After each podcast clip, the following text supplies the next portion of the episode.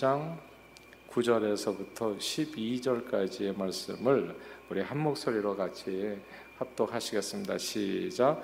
자기 일을 게을리하는 자는 패가하는 자의 형제니라.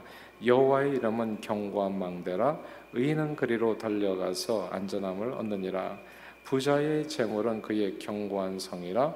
그가 높은 성벽같이 여기느니라. 사람의 마음의 교만은 멸망의 선봉이요 겸손은 종기의 길자.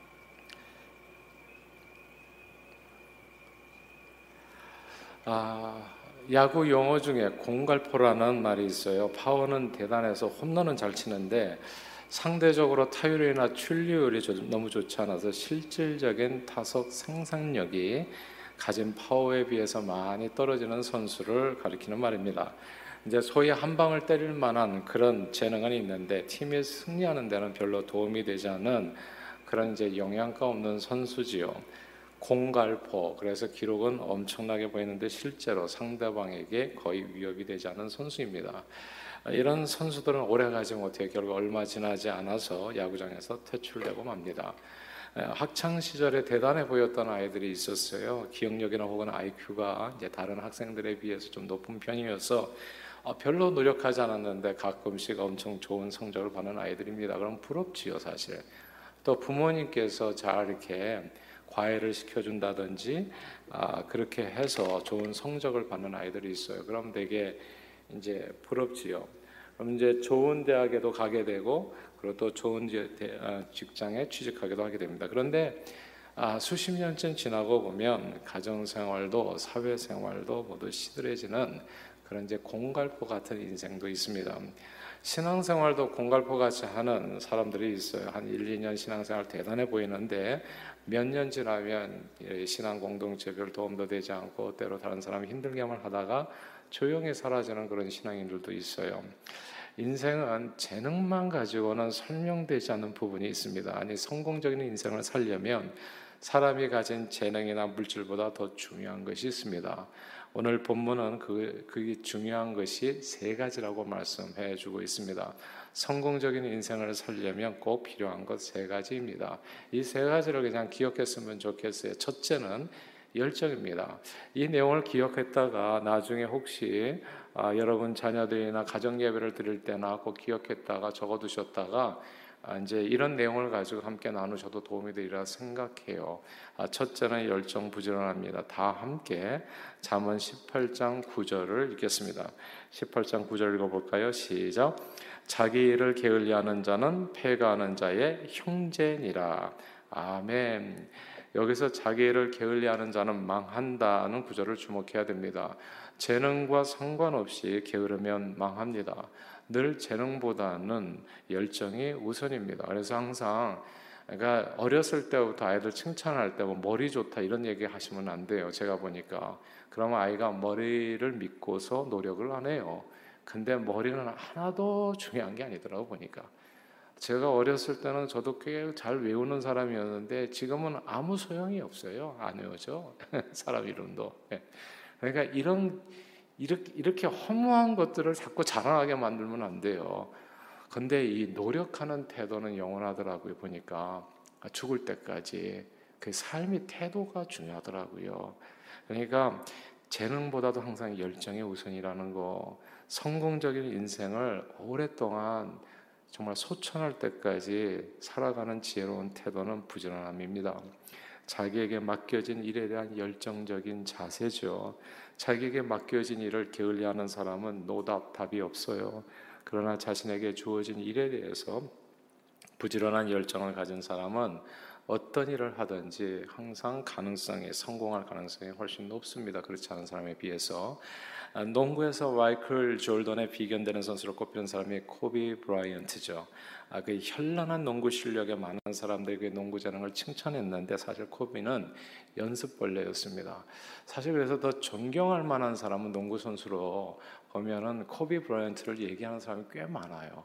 아, 그 삶을 개인적인 삶을 보면은 날마다 새벽 4시에 일어났다고 하죠. 그런 농구 코트에서 다섯 군데 포인트를 잡고 슛 연습을 하는데 한 곳에서 200번씩 그것도 실패한 것은 빼고 성공한 것으로만 200번의 슛을 완성시켜요. 그러면 최소한 다섯 군데니까 1,000개 슛을 연습하게 됩니다.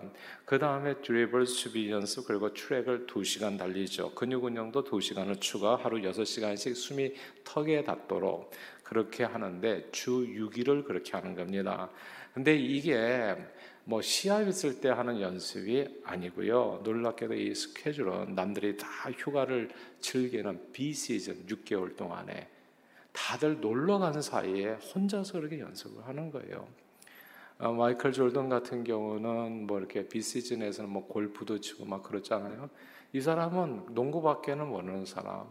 게임을 하더라도 농구 게임을 하고 근데 이런 연습 루틴을 비시즌에 6개월 동안 놀러도 안 가고 휴가도 안 가고 이것을 1년, 2년 한 것이 아니라 자기 농구 인생 평생 동안 20년 동안 이게 진짜 대단한 것 아닙니까? 농구 경기는 거칠기 때문에 종종 많이 다치지요. 한 번은 오른손을 다쳐가지고 깁스를 한 상태라 훈련은커녕 일상생활도 좀 불편한 상태였는데 이제야말로 코비가 이제 훈련을 좀 중단하고 쉴 줄 알았는데 역시 루틴대로 새벽 4시쯤 일어나서 훈련을 했어요. 오른손을 사용할 수 없으니까 깁스를 한 상태로 왼손으로 훈련을 했던 겁니다. 마이클 졸던의 버금가는 농구 실력은 제목만으로 된 것이 아니었지요. 치열한 노력과 열정, 그 땀으로 이뤄낸 달콤한 열매일 뿐이었습니다. 토끼와 그러므로 토끼와 거북이 경주처럼요 인생의 모든 분야에서 승리자는 늘 재능 있는 게으른 사람이 아닙니다. 재능 있는 게으른 사람은 한 방에 훅 가요. 오래 가지 못해요. 다 중도에 끝납니다. 그러니까 어렸을 때 아이들 가르칠 때 머리 좋다는 얘기 제발 하지 마세요. 그게 독이더라고 보니까 우리 한국 분들은 저도 어렸을 때 그런 얘기 많이 들어 듣거든요. 얘가 머리는 좋은데 노력을 안 해서 공부를 못 해요. 뭐 이런 얘기들. 예. 공 조금만 노력하면 되는데 근데 알고 보니까 그냥 열정이 재능이에요. 열정이. 그게 삶의 태도. 성공하는 사람은 늘 열정적으로 꾸준히 목표를 향해서 나가는 사람. 그래서 열정의 재능이라는 말, 실력이라는 말이 있는 거죠. 열심히 노력하면요 반드시 성공하게 됩니다. 최소한 성공할 가능성이 그렇지 않은 사람에 비해 현저하게 높아지지요. 신앙생활을 잘하는 비결로 다른 데 있지 않아요. 매일같이 새벽에 일어나 꾸준히 일정 시간 주님 앞에 무릎 꿇고 기도하고 말씀으로 하루를 열어가는 사람이 모든 시험을 이고 반드시 승리하게 됩니다. 그때마다 좌고 우면한다고 그러나요? 일희일비 한다고 그러나요? 이렇게 흔들리지 마시고요. 그냥 꾸준히 가세요. 하나님만 바라보고. 반드시 성공합니다. 성경은 이렇게 얘기하죠. 부지런하여 게으르지 말고 열심을 품고 주를 섬기라 말씀했어요. 그러므로 늘 자기에게 맡겨진 일에 열정을 갖고 부지런하여 범사에 성공하는 저와 여러분들이 다 되시기를 주님의 이름으로 축원합니다. 자, 열정입니다. 두 번째, 성공적인 인생을 위해서 필요한 것은 신앙입니다. 다 함께 10절과 11절 읽어볼까요? 10절과 11절입니다. 시작. 여호와의 이름은 견고한 망대라 의인은 그리로 달려가서 안전함을 얻느니라. 부자의 재물은 그의 견고한 성이라 그가 높은 성벽같이 여기느니라. 아멘.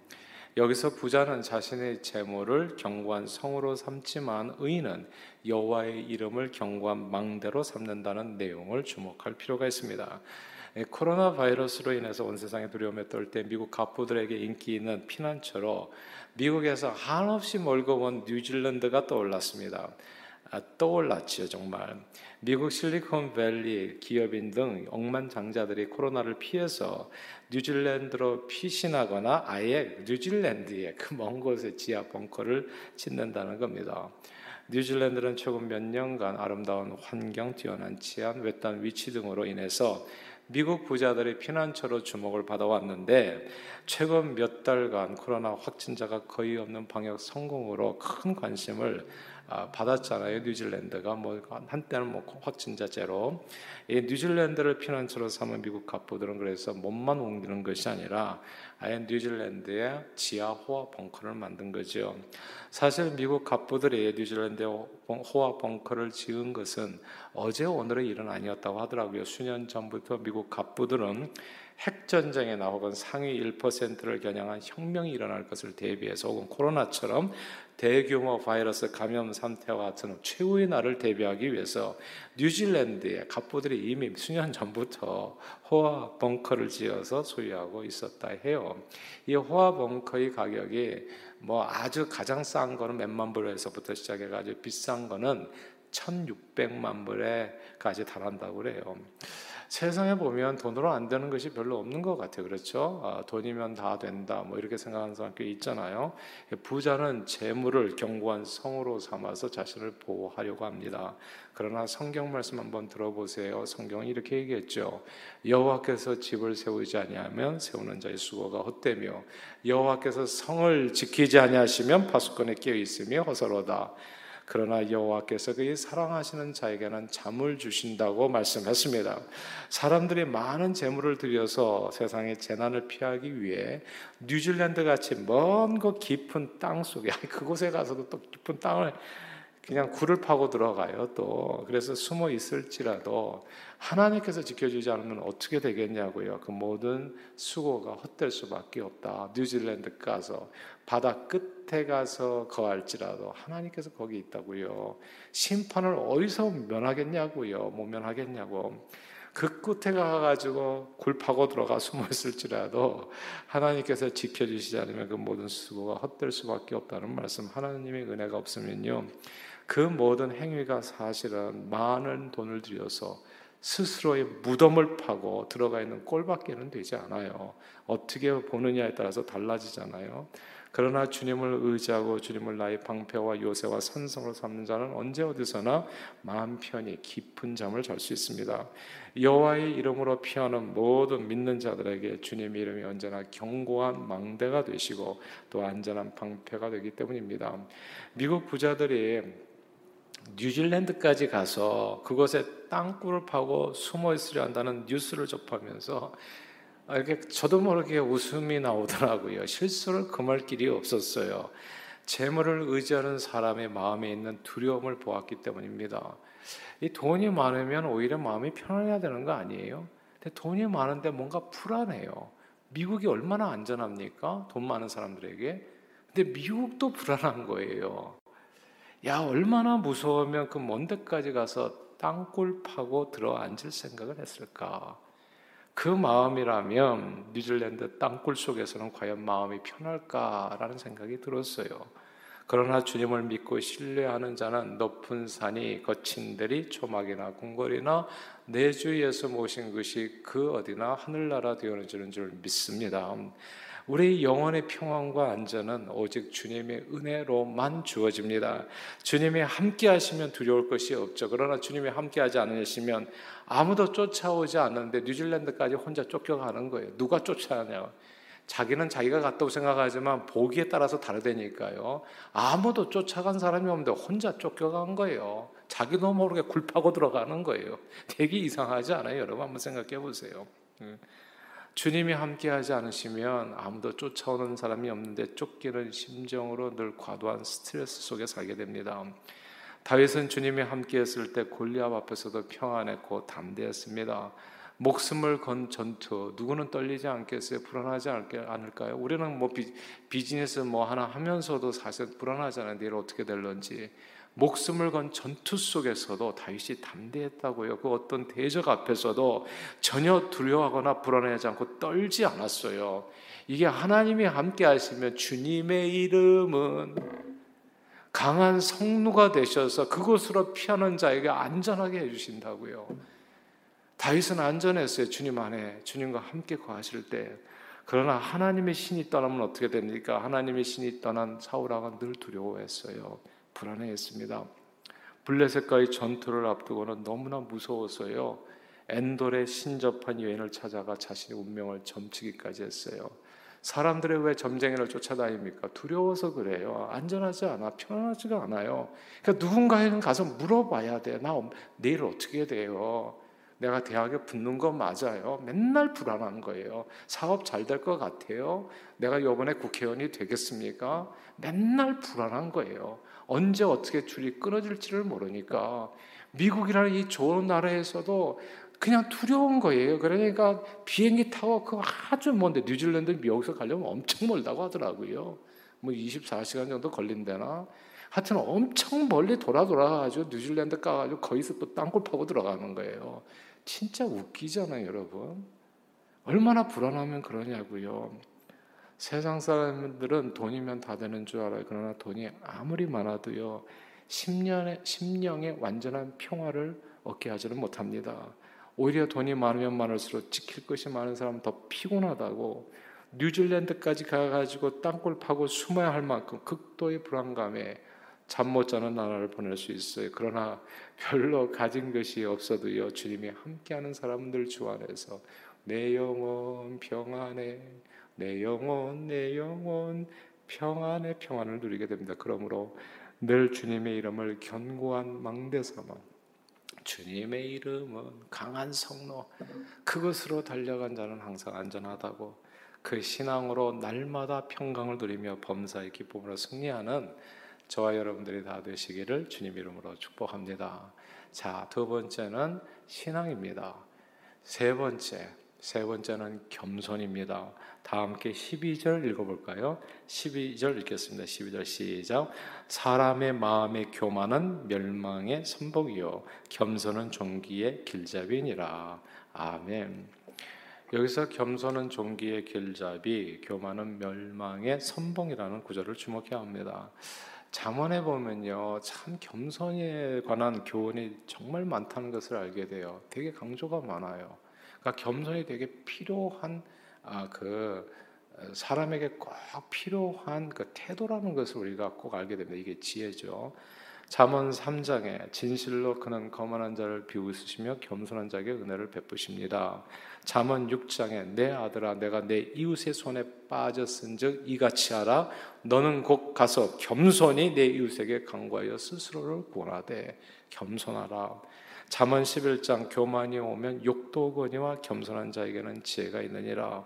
잠언 15장 여호와를 경외하는 것은 지혜의 훈계라. 겸손은 정기의 길잡이니라. 잠언 16장 겸손한 자와 함께하여 마음을 낮추는 것이 교만한 자와 함께하여 탈취물을 나누는 것보다 나으니라. 잠언 22장 겸손과 여호와를 경외함의 보상은 재물과 영광과 생명이니라. 잠언 29장 사람이 교만하면 낮아지게 되겠고 마음이 겸손하면 영예를 얻으리라. 이게요 자녀들에게 꼭 가르쳐 줄 게 있어요. 제가 우리 아이들하고 같이 가정 예배 드릴 때마다 항상 하는 얘기예요. 제발 겸손해라. 네가 아는 게 전부가 아니다. 그러니까 뭐 지금 젊은 사람 부모님 보면 부모님이 컴퓨터도 못하고 하니까 정말 세상에다 주먹만 하게 보일지 모르지만 그게 아니다. 겸손해야 된다. 그러니까 이 성경에 보면 지혜서는 끊임없이 겸손을 강조해요. 우리는 잠언 말씀을 통해서 겸손은 아무리 강조해도 부족함이 없는 인생을 사는 지혜라는 것을 깨닫게 됩니다. 저는 저와 여러분들이 참으로 첫째도 겸손, 둘째도 겸손, 또 셋째도 겸손, 겸손하시기를 주님 이름으로 축원합니다. 그리고 항상 아이들 만나서 가정 예배 드리시잖아요. 뭘 강조하세요? 그러니까 이런 거 오늘 지금 한 얘기를 원투들이 적어두셨다가 꼭 가정 예배 드릴 때 써먹으시면 도움이 되실 겁니다. 이거는 아무리 강조해도 부족함이 없어요. 겸손하라. 너 겸손하고 우리 옛날에 어르신들이 했잖아요. 인사만 잘해도 성공한다고.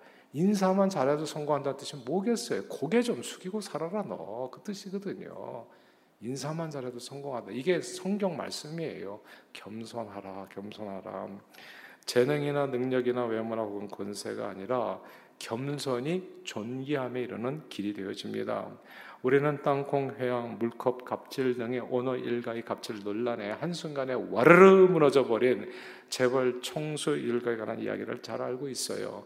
갑질 논란과 더불어서 배임 횡령 등의 이제 일들이 드러나서 회장님이 한순간에 불명예스럽게 경영권을 잃었죠. 주가는 폭락했고요. 그 사이에 일생 부러울 것 없이 사셨던 회장님이 아직 젊은 나이라고 볼 수 있는 70세 LA의 한 병원에서 쓸쓸히 그렇게 별세하셨습니다. 교만은 패망의 선봉이라는 사실을 뼈저리게 깨닫게 하는 사건이었어요. 작년 한 해 동안에는 서울대 법학과 교수요, 청와대 민정수석에 임명되셨다가 나중에 대한민국 법무부 장관을까지 오른 키도 크고 외모까지 돋보이는 모든 면에서 엄친하시죠. 일출중한 분의 추락을 봤습니다. 그분의 추락에 대해서 여러 가지 이유를 설명할 수 있을 거예요. 그러나 저는 오늘 본문에 비추어서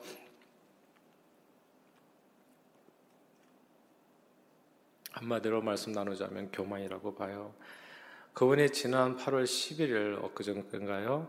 검찰개혁과 촛불심이라는 제목으로 자신의 법무부 장관 후보 지명 이후 제기된 의혹과 논란들을 일지로 만든 백서를 출간했습니다. 그런데 놀랍게도 아, 그 안에는 자신의 잘못에 대한 성찰이 한 줄도 안 들어있죠. 그분은 이른바 조국 일과 의혹 사태가 개인의 도덕성 문제가 아니라 봤어요. 그게 아니라 사회적 시스템과 구조적 불평등에서 비롯된 사고였다고 기록했어요. 그분의 말에도 물론 일리는 있어요. 아마 사회적 시스템과 구조적 불평등의 문제는 우리 한국 사회가 대한민국 사회가 계속 지속적으로 실험하며 해결해 나갈 문제이면 틀림없습니다. 그리고 자신의 뭐 문제를 막 정치적인 이슈로만 자꾸 삼아서 공격하는 사람들에 대해서 방어를 위해서 아마 어떤 나의 잘못을 인정하기보다는 방어를 위해서 그, 그런 체계를 쓰고 아마 자신을 아, 변명할 수도 있다고 생각해요. 그러나 모든 잘못을 사회적 시스템과 구조적 불평등의 문제로만 해석하는 태도를 갖게 되면 어떻게 되겠어요? 만약에 자신의 잘못을 모두 이런 식으로만 얘기한다면 이 세상에 죄를 회개할 필요가 있는 사람이 과연 있을까라는 의문이 들지요. 무엇보다도 이런 거예요. 아, 이제 이런 일련의 과정 가운데 좀 아쉬운 점은 이런 거죠.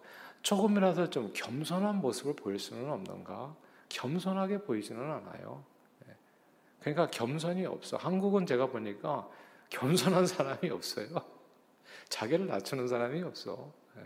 다 몽둥이 들고 휘두르는 사람들은 되게 많은 것 같아요. 무서워. 예. 그러니까 이게 끝나지 않을 겁니다. 예. 그렇게 끝나지 않을 거예요. 교만은 반드시 귀신을 부르거든요. 오늘 얘기하잖아요. 패망을 부른다고요. 아, 그러니까 좀 안타까워요. 이렇게 말과 태도를 보면 겸손하다는 느낌이 안 들잖아요. 늘 다른 사람을 오만한 자세로 가르치는 태도가 이게 불안한 거예요. 그러니까 사람들의 추락에 결정적인 역할을 하는 태도거든요. 그게 불안해요. 그러니까 똑똑한 거하고 지혜로운 거하고 달라요. 그러니까 이게 진짜 인사만 잘해도 산다고요. 꼭 이 태도를 가르쳐 주세요. 그러니까 제대로 못 배운 것 같아요. 훌륭한 대학, 아, 뭐 이렇게 박사학위, 이거는 대단한 지식을 얻는 데는 많이 배움이 있었을지 모르겠지만, 인생을 사는 제대로 된 태도는 못 배운 것 같아요. 아무도 가르쳐 준 사람이 없는 것 같아요. 그러니까 제가 볼 땐 너무너무 어리석은 거예요. 그런 재능이 진짜 대한민국을 위해서 훌륭하게 쓰임 받을 수 있는데 이게 고개 숙이는 거를 한 번도 배운 적이 없는 분인가 보다. 인사가 없잖아요, 인사가. 음. 아직도 구설수에서 완전히 벗어나지 못했고요. 끊임없이 누군가 공격합니다. 분쟁이 생겨요. 안타까운 생각이 들어요. 이게 반면 교사입니다. 저는 저와 여러분들이 고개 숙이는 사람이 되기를 바래요. 항상. 그리고 제가 늘 드리는 얘기지만 일절만 하세요. 뭘 이렇게 100% 확신한다고 해도 너무 얘기하지 마시고. 그러니까 그러면 싸워요. 그리고 또 누군가 그러면 또 해보자는 사람 반드시 나오고. 그러니까 싸움 좋아하세요. 예. 그런 거 좋아하지 마세요. 그냥 항상 낮추면 돼.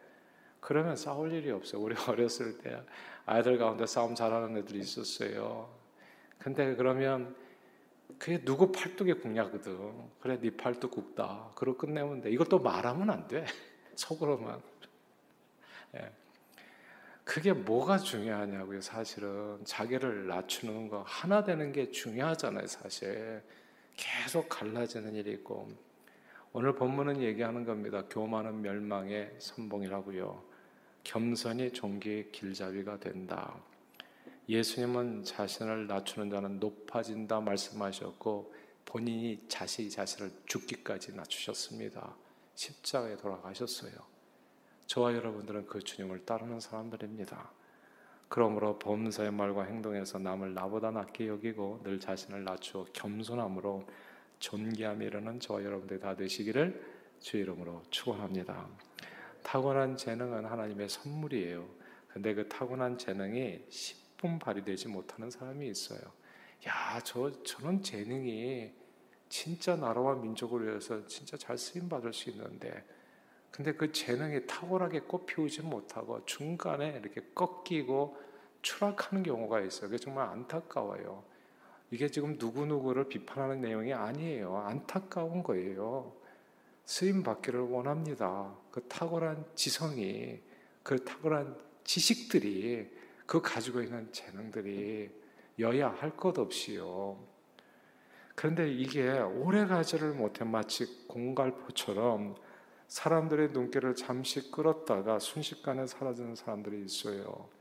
인생은 재능만 가지고 설명될 수 없는 부분이 있습니다. 아니, 성공적인 인생을 살려면 사람이 가진 재능이나 물질보다 더 중요한 것이 있어요. 오늘 본문은 세 가지 얘기했습니다.